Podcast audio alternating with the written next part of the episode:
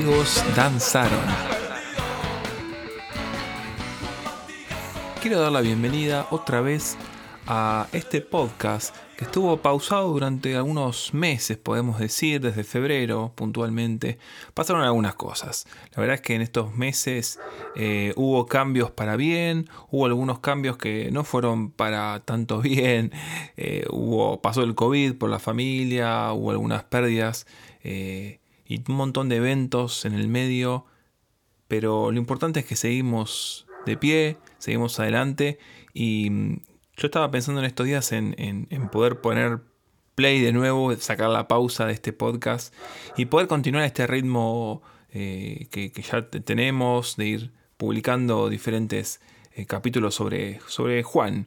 Seguir con esta dirección por un tiempo, tal vez tener algún invitado y poder compartir este, en este espacio las cosas que se van dando semana a semana.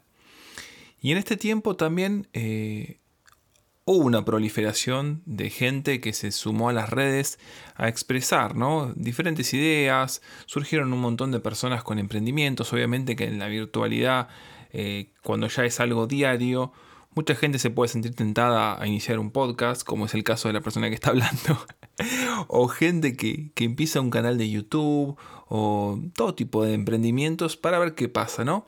Pero en toda esta pluralidad de voces hay gente que sigue vigente. Y una de esas personas que sigue vigente es eh, el youtuber mexicano Luisito Comunica. Que no sé si lo conoces, creo que lo hemos mencionado en este podcast en algún momento. Es un youtuber que empezó medio los tumbos, ofreciendo material no muy copado, pero con el paso del tiempo parece que tuvo su base de fans y empezó a viajar por el mundo, a hacerse muy conocido. Tiene algunos videos que están muy buenos. Para algunos es un salame. Para mí no es ni un salame ni un genio. Creo que ha generado algún material que está bueno. Y dentro de esos videos destacables hay un video puntual que tiene dos partes en el cual él visita Chernóbil. Él no es un científico, no es un historiador, así que su, opinión es como la de cualquiera de nosotros, ¿no? Pero está muy bueno ese video porque nos muestra un poco el, después, el día después, y, cómo fue todo ese cambio, que no te lo voy a spoilear, pero está muy bueno ver eh, lo que puede pasar en un instante. Obviamente en ese, en, en ese caso fue un error humano que cambió toda la historia de una ciudad, eh, que hubo eh, en 36 horas una emigración masiva de, toda la gente de esa ciudad y también sumado al desconocimiento hubo un montón de pérdidas de todo tipo. Y un poco eso tiene que ver con la historia de, este capítulo, que se llama El estanque de los desposeídos. Esta historia está en Juan 5, em, la podés leer después con, con más tiempo. Y en esta historia se nos cuenta de un lugar en el cual se juntaban gente de muchas necesidades. Necesidades que no tenían otra forma de ser resueltas que con un milagro. En ese lugar había gente que estaba ciega, había gente que eh, eran enfermos, había gente que eran paralíticos y otros enfermos. Eh, y encima de, todo, encima que estaban reunidos toda esta gente que eran, eh, podemos decir, tal vez una palabra un poco fuerte, la escoria de la sociedad, pero justamente para los judíos era muy terrible cuando alguien tenía este tipo de enfermedades, porque a veces estaban asociadas con eh, el pecado de los padres que habían tenido, y eran gente que era inmunda, era gente que estaba marginada, estaba en los márgenes de la sociedad, era gente que nadie quería cruzar, se los esquivaba. Y en esta historia lo importante es que se da en el marco de una fiesta judía en el cual estaban todos festejando. Se nos dice al principio del capítulo que Jesús se apartó de esa fiesta y se fue al estanque en un estanque donde estaba lleno de, esta gente necesitada, de mendigos que no estaban danzando, lejos de danzar, estaban ahí compartiendo su mendicidad, estaban eh, tal vez consolándose mutuamente. Y encima de eso había como una leyenda o una historia que yo no sé si era cierta o no, de un ángel que bajaba cada tanto tiempo y movía el agua y alguno se sanaba y el primero que llegaba se llevaba esa sanidad, ¿no? Y no sé si te suena, ¿no? Lugares donde se junta gente con mucha necesidad, donde la gente se aferra a cualquier amuleto, a cualquier leyenda. Eh, y esto me suena mucho a, la actualidad, ¿no? Eh, tal vez conozcas de lugares donde la gente está junta y está buscando una forma de poder salir adelante. Puede ser un lugar con necesidad física tal vez, donde la gente está yendo al curandero, está con altares del gauchito Gil. Esto se ve mucho por ahí en, más en el interior del país, en, el norte.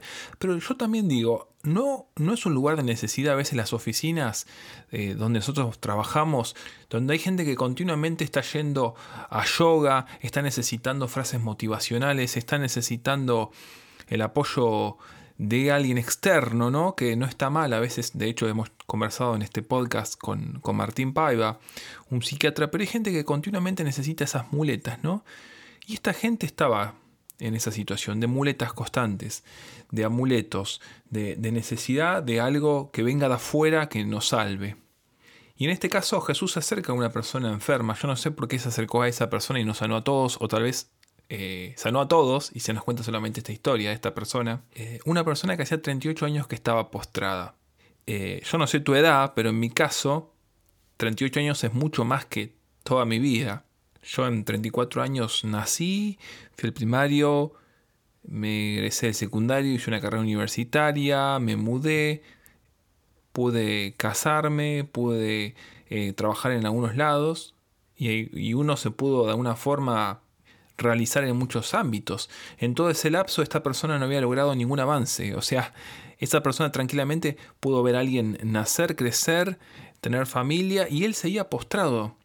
38 años, toda su vida, ¿no? Y en ese momento inclusive la expectativa de vida era mucho menor.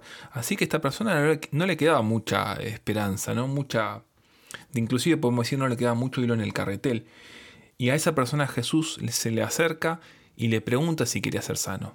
Y obviamente esta persona lo que más quería era ser sano, pero vos fijate el nivel de, de, falta de esperanza que tenía y cómo había hecho Mella esa situación, que él ni siquiera le, responde que sí, le dice no tengo forma.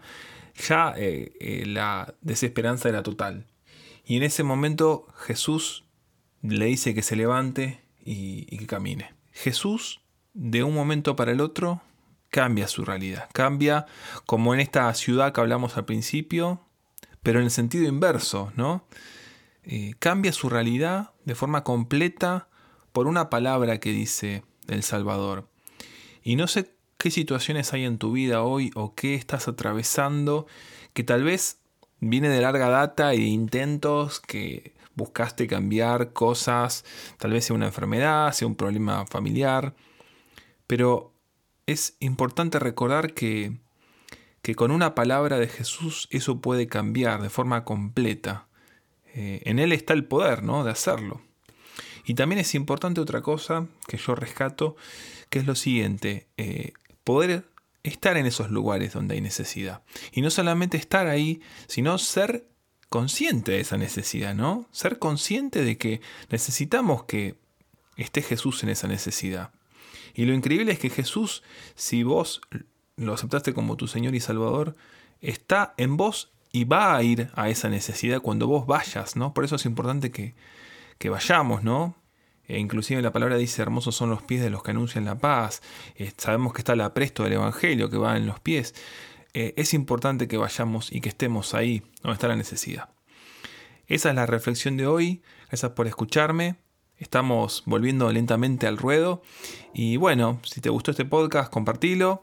Eh, y si te gustó esta temática de los mendigos, te recuerdo que tenemos un primer capítulo en la primera temporada que también justamente habla de esta misma, de esta misma situación, ¿no? De dos personas que estaban en la lona y pasaron a tenerlo todo en segundos.